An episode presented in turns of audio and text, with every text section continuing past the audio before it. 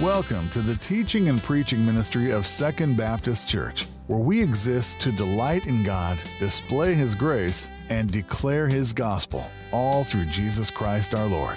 We can be reached at www.secondbaptist-mtv.com or by calling 618-244-1706. We trust you'll be encouraged and challenged by the message you're about to hear.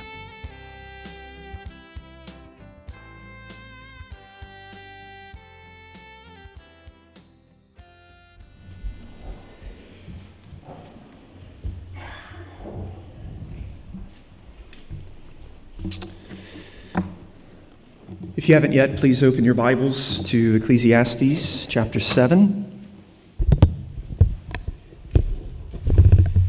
Ecclesiastes chapter 7, beginning in verse 15. As I was preparing this week, I had uh, two thoughts that were running through my head. The first is that we come this morning to how shall we say, a challenging set of verses. Uh, the thought that was running through my head is that I really wanted to be anybody this week in the church but the preacher. And I don't mean Solomon the preacher, I mean the preacher behind the pulpit. Why? Because, well, these, shall we say, are a difficult set of verses. One commentator writes This is one of those passages that sets preachers to pacing in their studies wringing their hands, asking, What does it mean and how do I preach it? So this isn't, this isn't an easy set of verses. Another states this It is hard to be satisfied with any commentary on this section. It is very difficult to understand. That is not what you want to read when you set down to prepare a sermon. Because Solomon, what he's going to show us here are some very hard things. He's going to say some difficult things. For example, notice there in verses 16 and 17 Be not overly righteous and do not make yourself too wise. Why should you destroy yourself? Be not overly wicked, neither be a fool. Why should you die before your time? So don't be too righteous.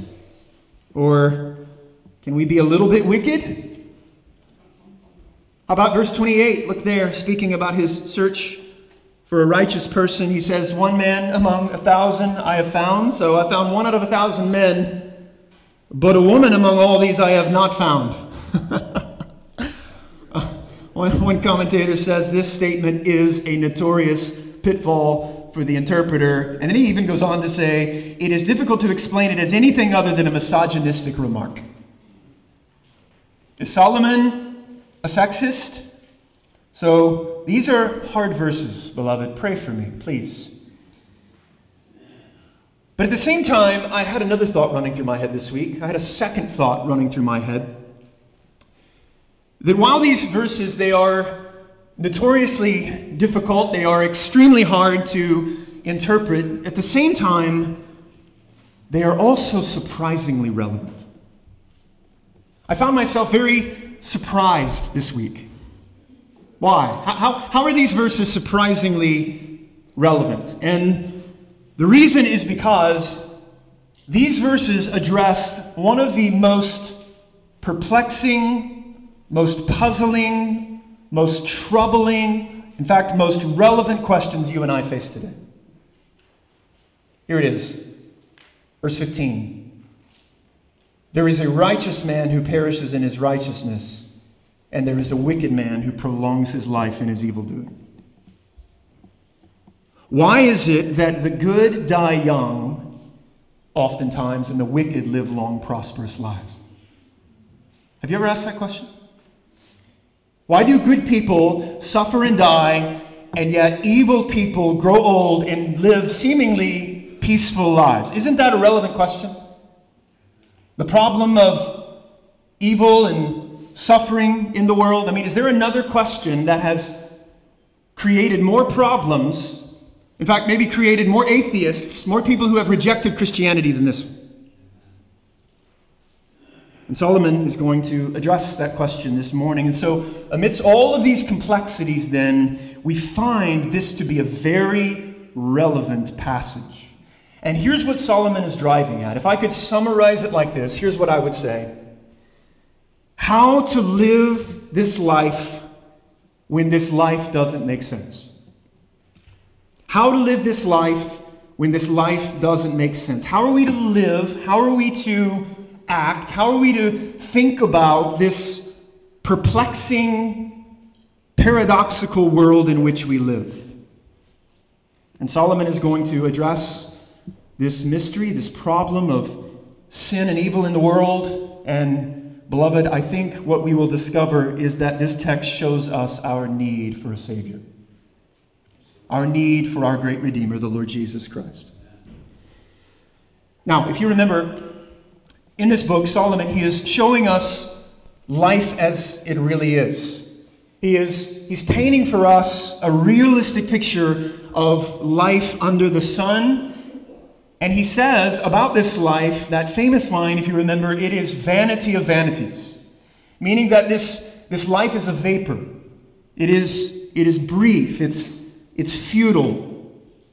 I walked out of my house uh, one morning this week, and not only did I have to scrape ice off my windshield for the first time, but I could see my breath there. And in the same way, this life is like that, Solomon says. It's brief, it's, it's a breath, it's a vapor. And it is oftentimes perplexing. It doesn't always make sense. And so then, if we try to discover the meaning of life, if we try to discover the purpose of life from strictly the perspective under the sun, Solomon says, will come up empty. No, we need God's perspective. We need this vertical wisdom, this vertical perspective here. And so, here in chapter 7, Solomon is giving us a picture of real life. And he doesn't sugarcoat it. He is a, he's a realist, and he wants us to take a very honest view of the harsh realities of living in a fallen world with all of its perplexities, all of its complexities, all of its frustrations, and to do so with wisdom. I told you a couple of weeks ago that Solomon, as he enters now, notice into the last half of this book, that he's really answering two questions. There's two questions that sort of set the structure of part two of this book. The first question, notice there, in chapter 6, at the end, in verse 12, first part of verse 12, here's the first question. He says, Who knows what is good for man while he lives the few days of his vain life? Who knows? The second question is found at the end of verse 12 there, where he says, Who can tell man what will be after him under the sun? So these are the two questions he's addressing, he's answering. In other words, who knows what's best and who knows the future? And we said the answer to both of those questions is God. Man doesn't know, but God does, and therefore we must trust him. And so now, here in verses 15 to 29, Solomon is continuing to answer that first question. Who knows what is best? Who knows what is good for man? And again, we find that refrain man doesn't know. Look there again in our text, verse 24. That which has been is far off and deep, very deep. Who can find it out? Who knows? Or verse 27 Behold, this is what I found, says the preacher, while adding one thing to another to find the scheme of things which my soul has sought repeatedly, but I have not found. Meaning, I'm searching, I'm searching, I'm searching to find it out, but I, I haven't found it. Who knows? It's all an ask. Or another way to ask it would be how do we live in a world that often doesn't make sense? Is this life ever perplexing to you? And so Solomon says we need wisdom.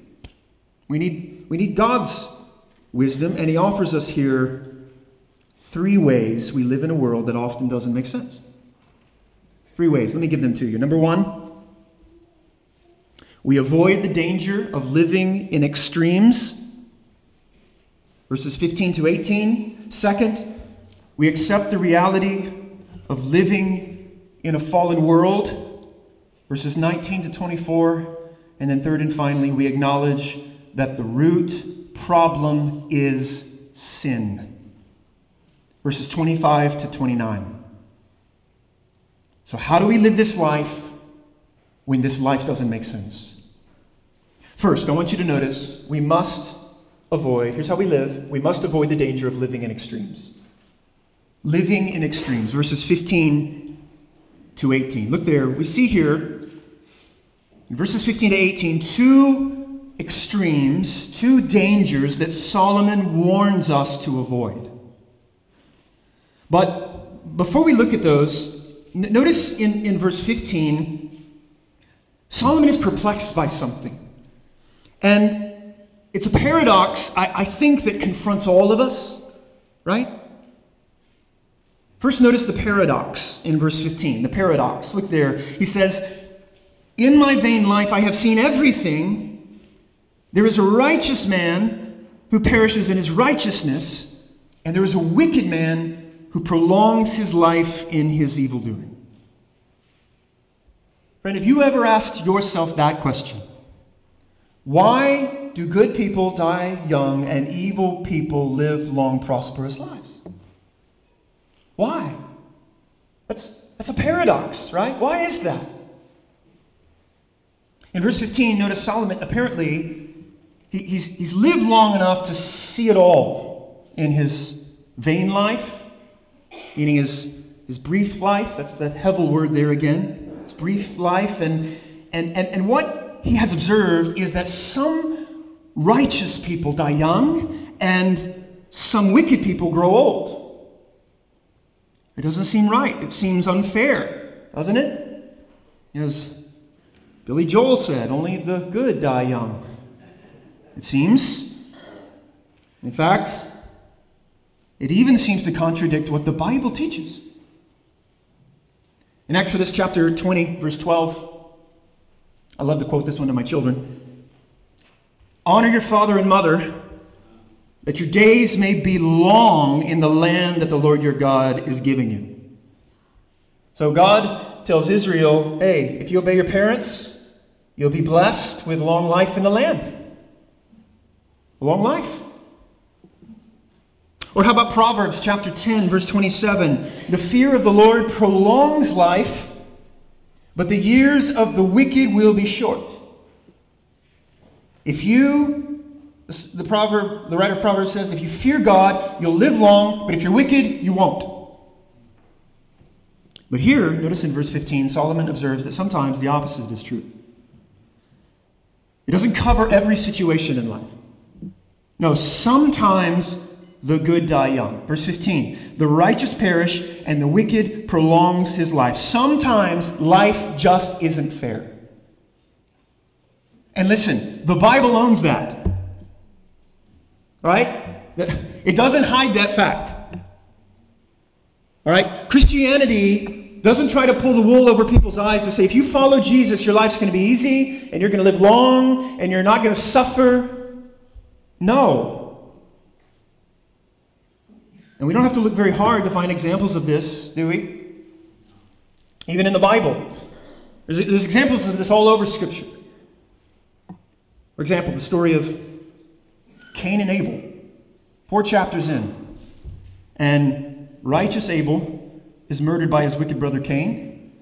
And Cain, it seems, marries, has children, and lives to a ripe old age.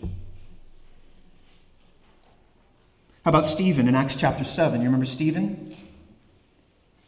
This young godly man in the early church who was stoned to death, it seemed, before his time? Or how about the most righteous man that ever lived? Jesus Christ lives only into his 30s and dies.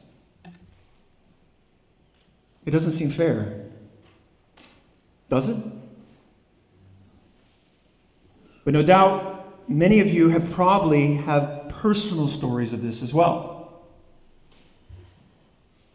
Just last year, a good friend of mine uh, from seminary, we were members of the same church. They were such a godly couple. He was a he was a doctor of philosophy. I mean, just a brilliant mind. He loved Jesus. He and his wife were coming home from a date one night when just one block from their house,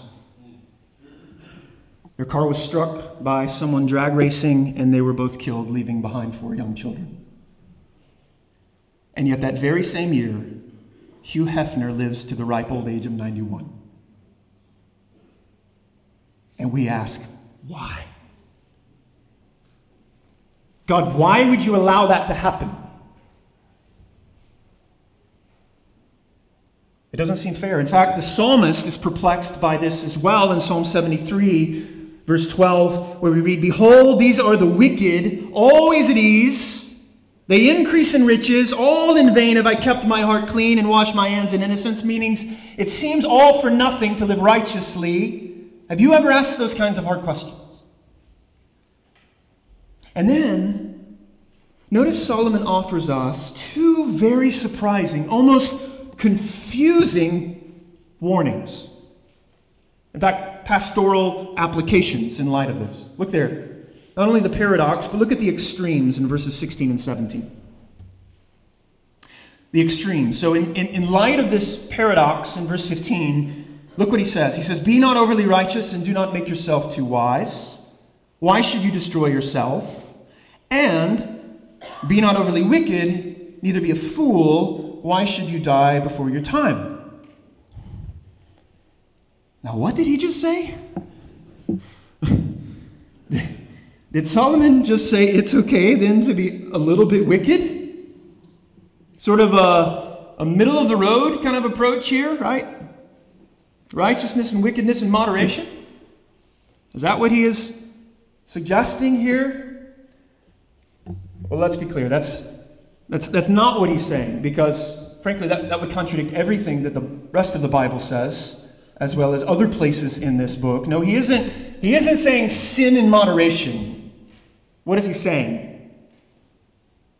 Well, Solomon, he wants us, here's what he's after, to avoid two extremes in life in response to this paradox in verse 15.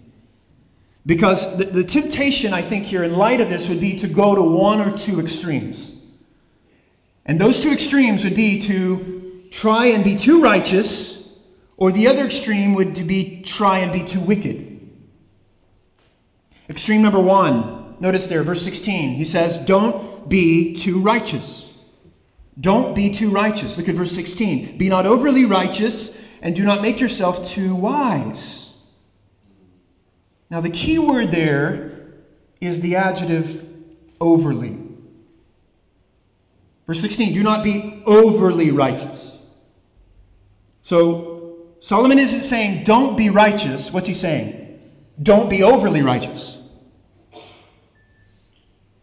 Meaning that in light of this sad reality in verse 15, that the righteous often die young. Don't assume then, he's saying, don't assume that the answer then is to try and be more righteous. Because the temptation is, and I'm sure that you've all experienced this, if, if, if I am suffering, if bad things are happening to me, then God isn't pleased with me. And therefore, I need to try harder to please Him. And not only that, I need to be more righteous. I need to be more religious so that bad things won't happen to me and I'll live longer. And sometimes this mindset even emerges that because I've lived a righteous life, because I've been faithful to the Lord, then my life should be immune from adversity. Lord, why is this happening to me? I don't deserve to be treated like this. I've tried to obey you. I've tried to be righteous. I've tried to raise my kids the right way. Why is this happening to me? In fact, notice the result if you try to live like this. To be overly righteous. Verse 16 Why should you destroy yourself? One commentator writes Those who think they can prolong their life by being super righteous and super wise are headed for destruction. And Solomon says, Beloved, beware of this extreme. Beware of thinking that bad things only happen to bad people, while good things only happen to good people.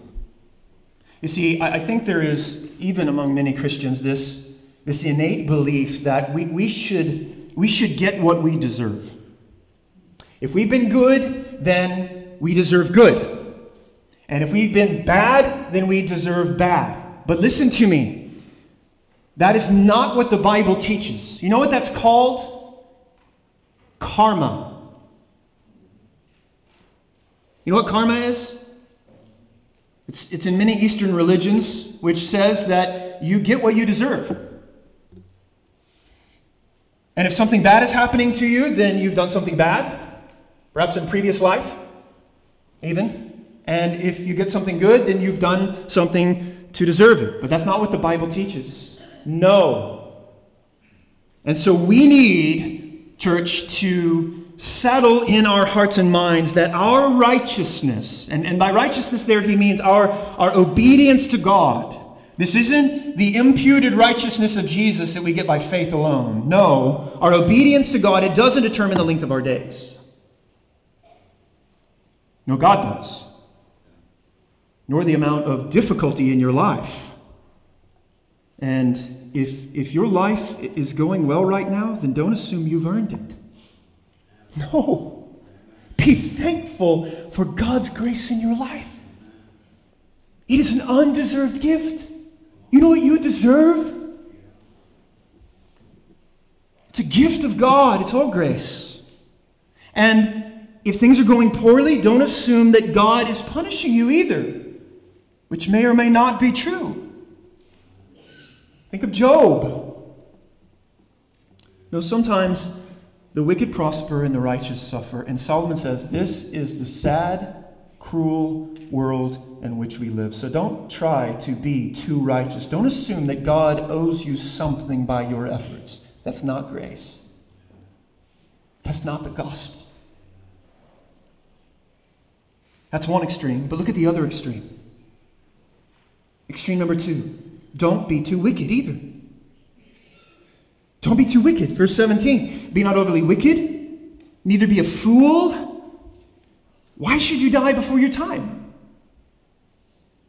Now, again, Solomon's point isn't that it's okay to be a li- little wicked. Like, there, there's an acceptable level of wickedness. No, rather, he's saying there is also great danger in giving ourselves over to evil as well. That's, you see, that's the other extreme.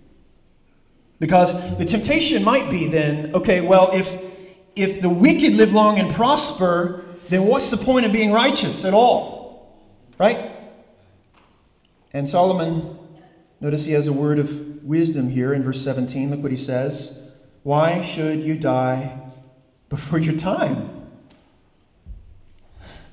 One commentator says, the danger of being this kind of fool is obvious. Such lifestyles are hardly known for their retirement homes and good pensions. In other words, if you live an overly wicked, evil life, chances are you're not going to live long. That's the other extreme. Being too righteous, being too wicked. No, the reality, he says, is we live in a fallen, sin cursed world. This world is broken. This world is subjected to futility. This world is cursed. And so we live in this paradoxical place where righteous, godly people die young and evil, wicked people live long. And if that bothers you, it bothers Solomon too. And so, if we need to avoid, avoid both extremes, then how do we live when life doesn't make sense? And the answer comes in verse 18. Look there. Not only the paradox and the extremes, but the answer. The answer, verse 18. What's the answer then? Solomon says, It is good that you should take hold of this, and from that withhold not your hand, meaning the teaching that he's just said. Verses 16 and 17. For, here's the answer the one who fears God shall come out from both of them. Meaning both of these extremes. So, what's the answer? Solomon says the way to avoid both of these extremes of trying to be too righteous and trying to be too wicked is to fear God. To fear God, to, to live with awe and reverence before Him, to, to trust Him in His Word. This is one, remember, of the great themes of the book of Ecclesiastes. It is fearing God. In fact, this whole book, notice in chapter 12, look there, as we've seen, is driving us to the very end of this book in chapter 12. Look there in verse 13, where the, the narrator is going to tell us the end of the matter, all has been heard. This is what it's all about, he says. Fear God and keep his commandments, for this is the whole duty of man. For God will bring every deed, every deed into judgment, eh, with every secret thing, whether good or evil. So, the answer to avoiding both of these extremes, he says, is fearing God. To fear God. Now, why is that? How, how does fearing God, think about this, help us avoid both of those extremes, being too righteous and too wicked? Well, think about it. Because if we have, church, a proper fear of God, then we won't think of ourselves as too righteous. We're not going to think God owes us anything. No. We, we, we will know that any good gift that comes to us is only because of undeserved grace. And that God sees us as we really are. We, we aren't righteous, and we could never be righteous. So we won't pretend to be something we're not. We won't try to attain something we can't. No, we won't we won't seek to be too righteous. It is only, it is only through faith in Jesus Christ that we are declared righteous. It is based on the finished work of Jesus alone that we can stand before God with any righteousness at all, and we have no merit of our own to bring. And at the same time, on the other side of the coin, if we have a healthy fear of God, it will also help us avoid the other extreme of living an overly wicked life as if sin doesn't matter. Why? Because not only will we have a proper understanding of the holiness of God and the judgment of God, but also recognizing that there is a day of judgment that is approaching for us all. And the wicked, no matter what they have experienced in this life, we will all stand before the judgment seat of God. We can't escape it. And only those who are standing, clothed in the righteousness of Jesus Christ, will be able to stand on that day. And Solomon says if you truly fear God, you'll avoid both of these extremes.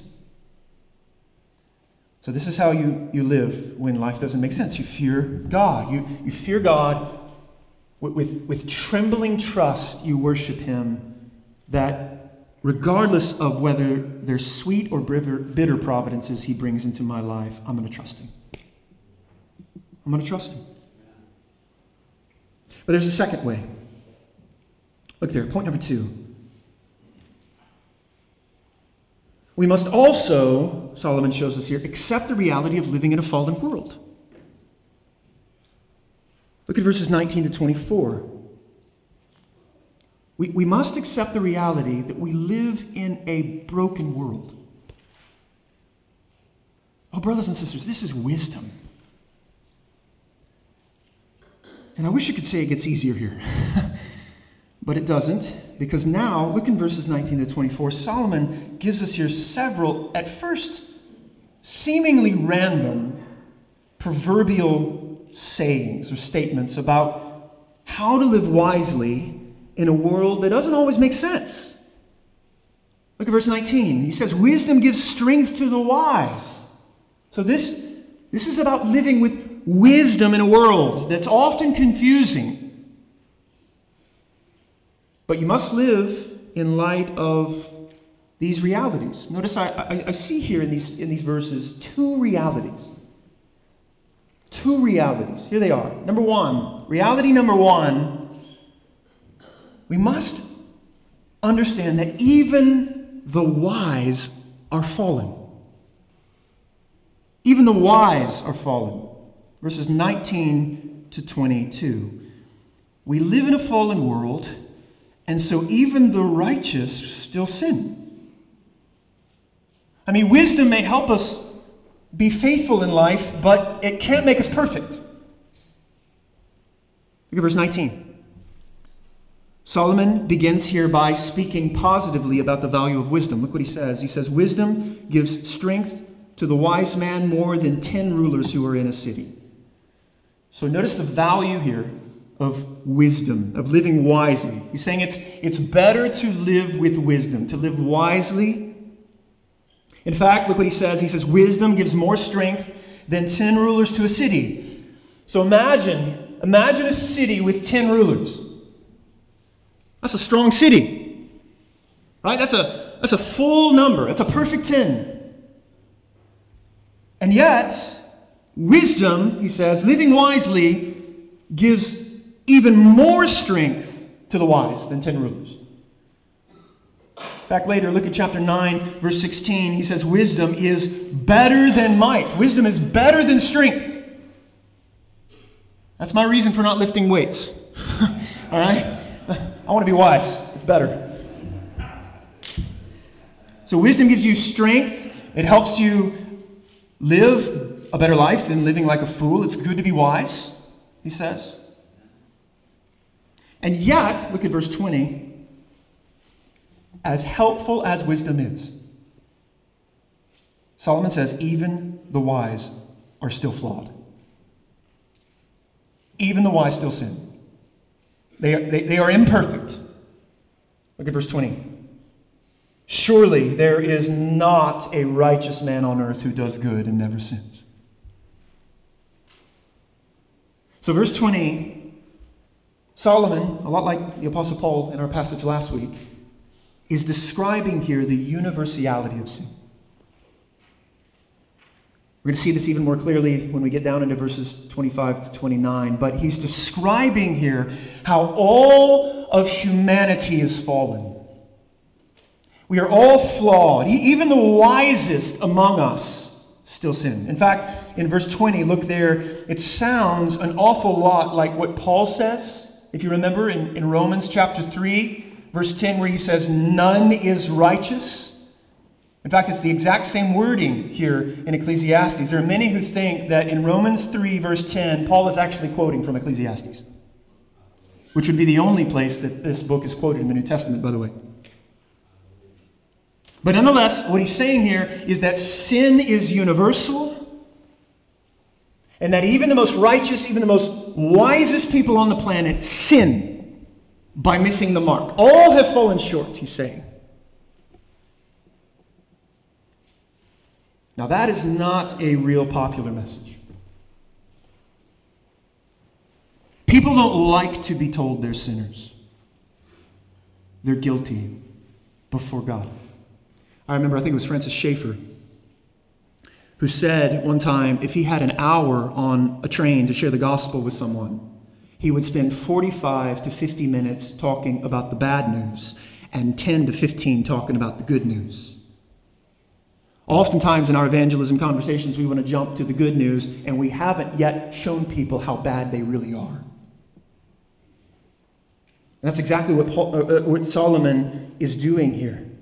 We live in a fallen, sinful world. And then notice, in order to demonstrate this is true, that we're all sinners, he gives us here a concrete example, an illustration of how we can know everybody's a sinner. Here's the proof. Here's the evidence. Look there, verses 21 and 22. He says, Here's how you can know. Just take a look at the human tongue. Look at verse 21. Do not take to heart all the things that people say, lest you hear your servant cursing you. Verse 22 Your heart knows that many times you yourself have cursed others. So Solomon says if you want to know that all mankind is sinful and flawed and fallen and evil, look no further than the human tongue. The doctrine of sin is seen most visibly on our lips. One commentator said, The proof that all human beings are inescapably flawed is right between our teeth. Verse 21, he says, People will slander you. People will gossip about you. People will curse you. Has that happened to you? Happened to me just this week on the, in the car ride. Daddy, what does that finger mean? Verse 21 You may even eavesdrop and hear your own servant cursing you. And Solomon says, That shouldn't surprise you. Verse 21 Nor should you take it to heart. Why? Because we understand that we're all flawed, we're all sinners. The philosopher uh, Blaise Pascal he once said, "If all men knew what each said of the other, there wouldn't be four friends on earth."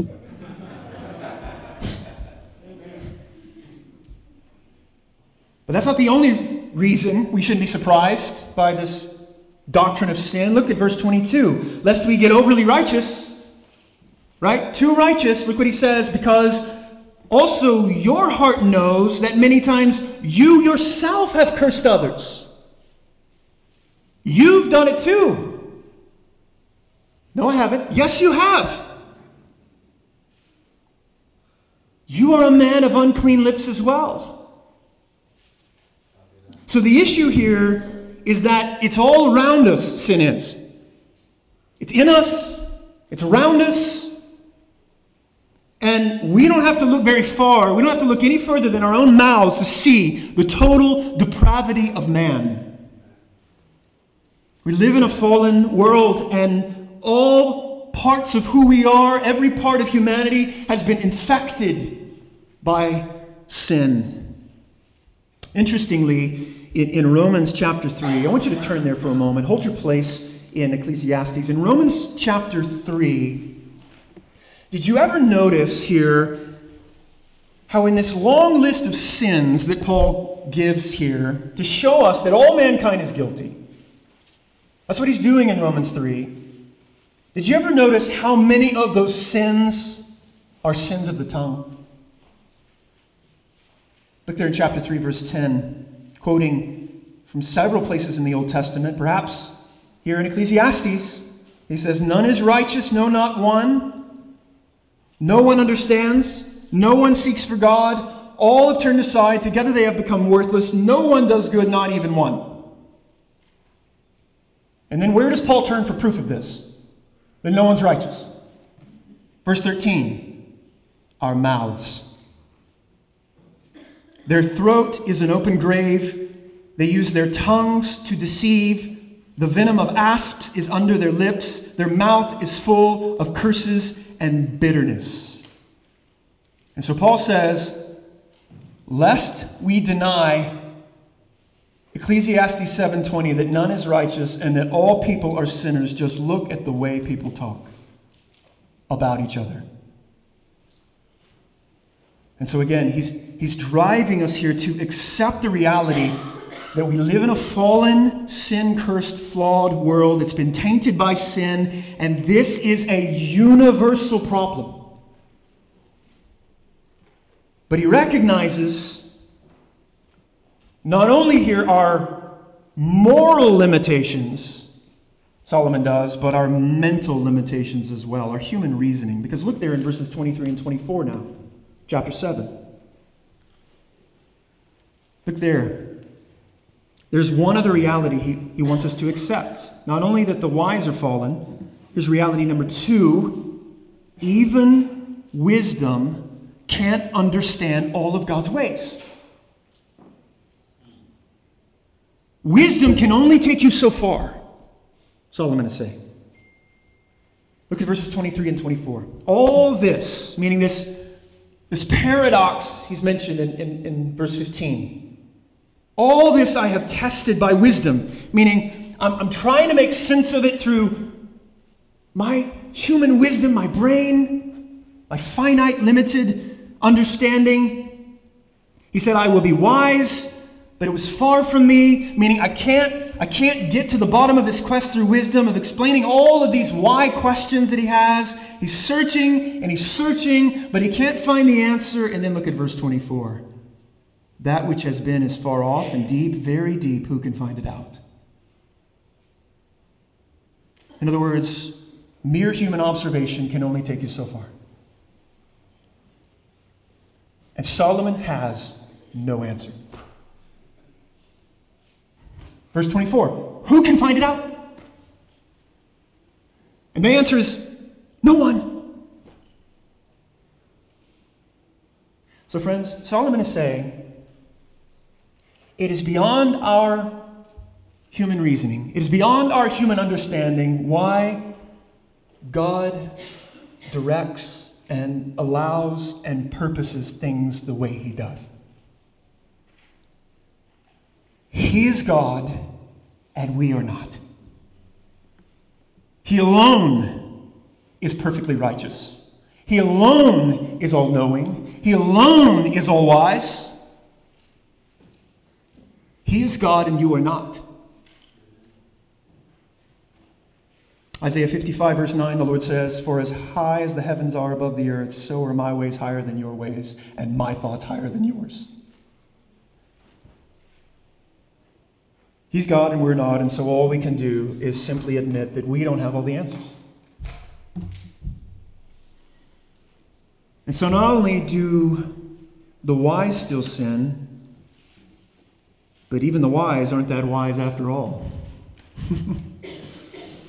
Which leads us to the third and final observation of how we are to live when life doesn't make sense. So, is, is there an answer then to this problem of suffering and evil in the world? And of course, one answer could be simply that we, we just can't know all of God's ways, right? In fact, if you remember back chapter 7, look there, verse 13. He says, Consider the work of God. Who can make straight what He, that's God, has made crooked? Meaning that there are going to be things in this life that just seem crooked to us, but God is sovereign over them and He has a, he has a purpose in them. That's one answer.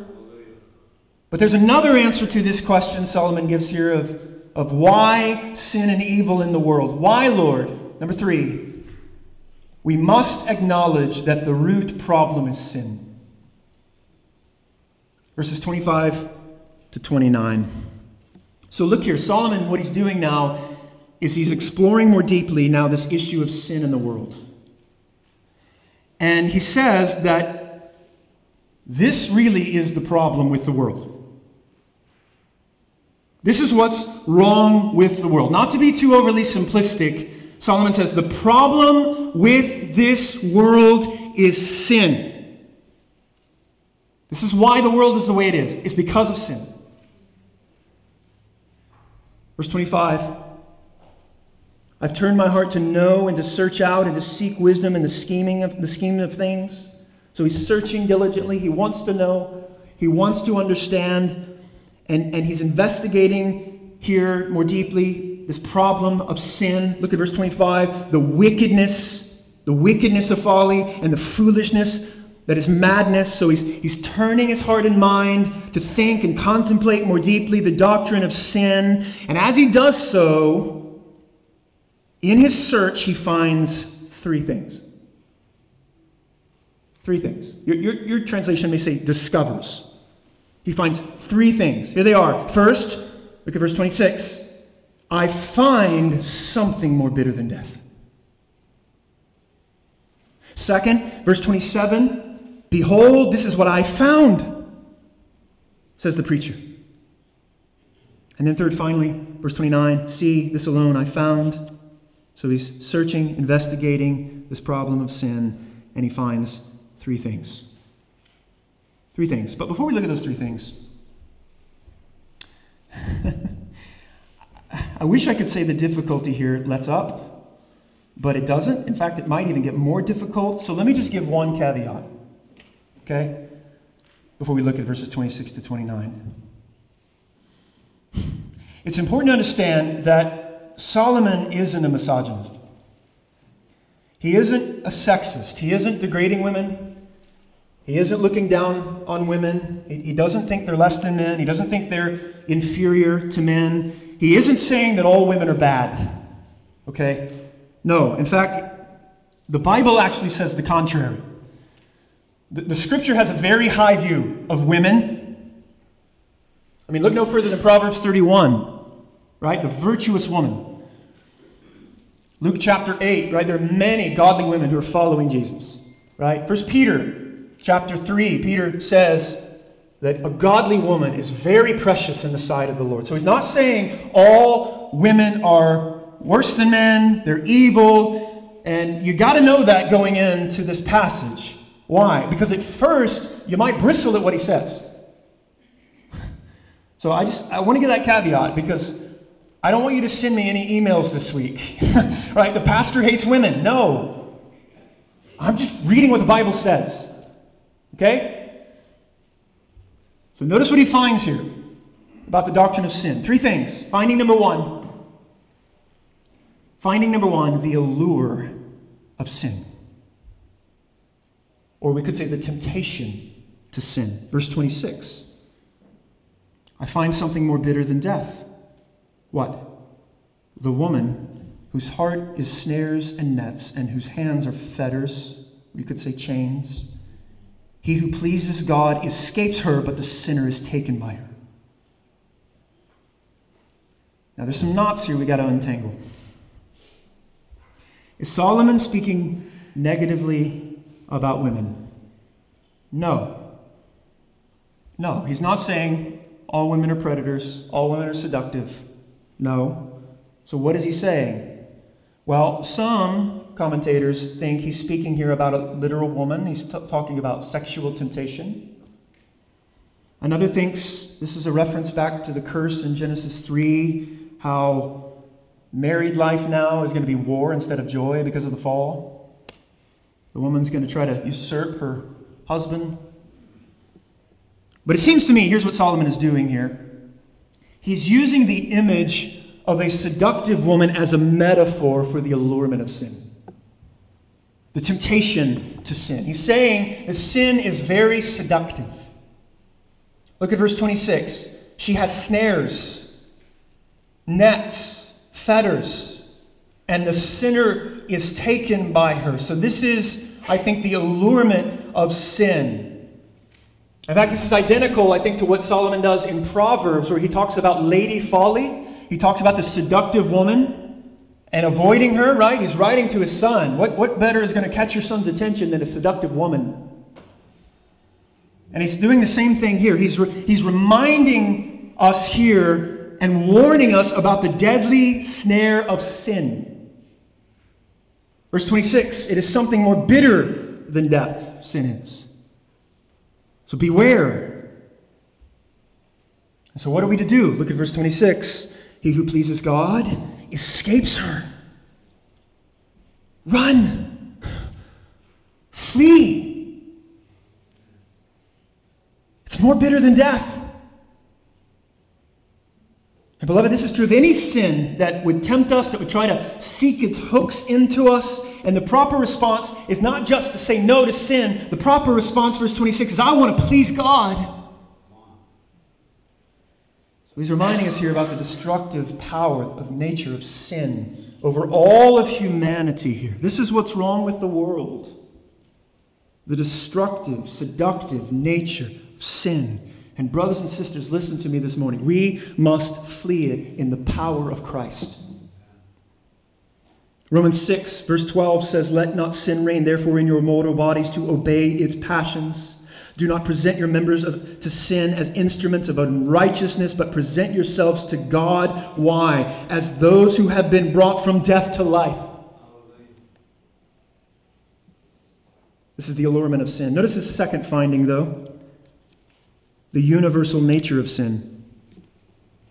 the universal nature of sin. Verses 27 and 28. Look there. Similar to what we saw in verse 20. And ironically, what Solomon finds here is what he doesn't find. Look at verse 27. Behold, this is what I found, says the preacher. While adding one thing to another to find the scheme of things, so he's trying to add it all up, which my soul has sought repeatedly, but I have not found. What has he not found? One man among a thousand I found, but a woman among all these I have not found. Now, again, more knots here to untangle. Solomon, why did you write this? I found one good man out of a thousand, but zero women. Well, he isn't saying men are better than women. Women are evil. So what's he saying? Well, first, we must let verse 20 guide our interpretation here. What I mean is, Solomon has already told us there isn't a righteous man on the earth. So whoever this one guy is, he ain't that righteous. okay? No, th- this, is, this is a poetic way of speaking. This is hyperbole. But here's the second thing you got to remember Solomon, it seems, I, I think what he's doing here is he's speaking from his own personal experience his, his own observation. This is autobiographical for Solomon. So, so this, this is Solomon's search. This is not an objective fact about men and women. In fact, I think this verse says more about Solomon than it does about women. If you remember, Solomon, he chased godless women, didn't he? Had a thousand women in his harem. 1 Kings 11:4 says these wives turned his heart after other gods. No wonder he couldn't find a righteous woman. So what is he doing here? He's showing us the universal nature of sin. The problem isn't men or women. The problem is men and women. There is none he has found who are fully righteous. No, all are sinners. Sin is pervasive, and even the best of us aren't righteous. We all fall short. So here's the verse 29. The culmination. Finding number three. Here it is. The origin of sin. The origin of sin. Look at verse 29. After all of his investigation, Solomon has found one thing to be true. One thing. Verse 29.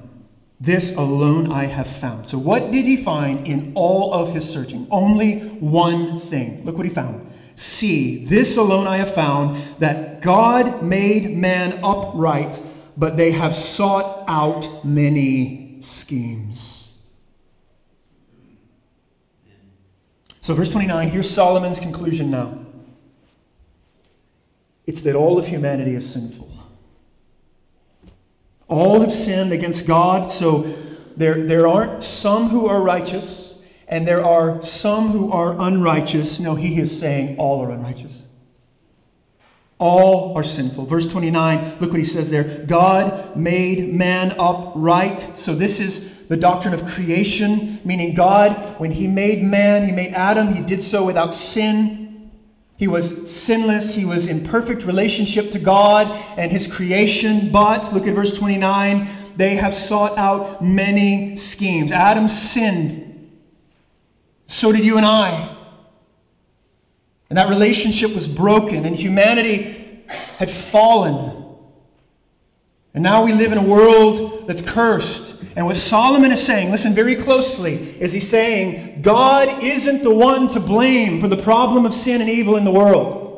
He isn't the one to blame for suffering and injustice in the world. No, he made man upright. Now, the problem is humanity.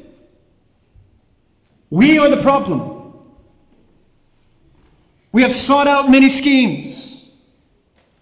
All we like sheep have gone astray. And we've turned to our own ways, he says. And so, beloved, this is the problem with the world. The problem with humanity isn't economic, it isn't political, it isn't social, it isn't educational. The problem with the world is sin. And thus, there is only one solution to the problem. We need a redeemer. We need redemption. We need to be saved from sin. And the good news of the gospel is that God has provided a redeemer. And He's the only one who is righteous. He's the only one who is sinless. He was the only one who truly embodied wisdom, and he never committed a sin with his lips, and who died on our behalf so that we could be credited with his own righteousness, and so that he could undo what the first Adam had done, and he could reverse the curse, and he could transform this fallen, pain filled world, and he could wipe away every tear from our eyes. And beloved, that's the only answer to the problem of sin. And so, what do we do with the problem of sin and evil in the world? We look to Christ. Because the gospel says, though God made man upright, and though mankind has sinned and rebelled against him, we have sought out many schemes. The second Adam, the last Adam, has come and he will come again. And he will undo everything that is wrong with this world, and all that is sad will become untrue. As Samwise Gamgee says, what sin and death have brought into the world, he will reverse it. Redeeming grace for Adam's helpless race. Let's pray.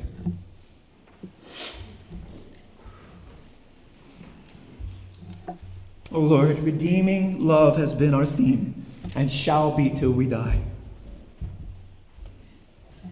Thank you for your grace. Thank you for Jesus, who is our great Redeemer. He's redeemed us from the power and the penalty of sin. Oh Lord, may we live holy lives in this crooked world. Help us, Lord, to resist sin, to resist temptation, something more bitter than death. And may we seek to please you, to live lives that are pleasing to you, our God and our Redeemer. Help us. Help us to trust you. Help us to fear you when we cannot see or understand. in the midst of all of our why questions, Lord, that remain unanswered, help us to fear you and to trust you. We trust you, You were are good. encouraged by the message you heard. You are merciful. For more information about our church, visit us Strengthen us, we online at www.secondbaptist-mtv.com or call us at 618 244 1706. And thank you for listening.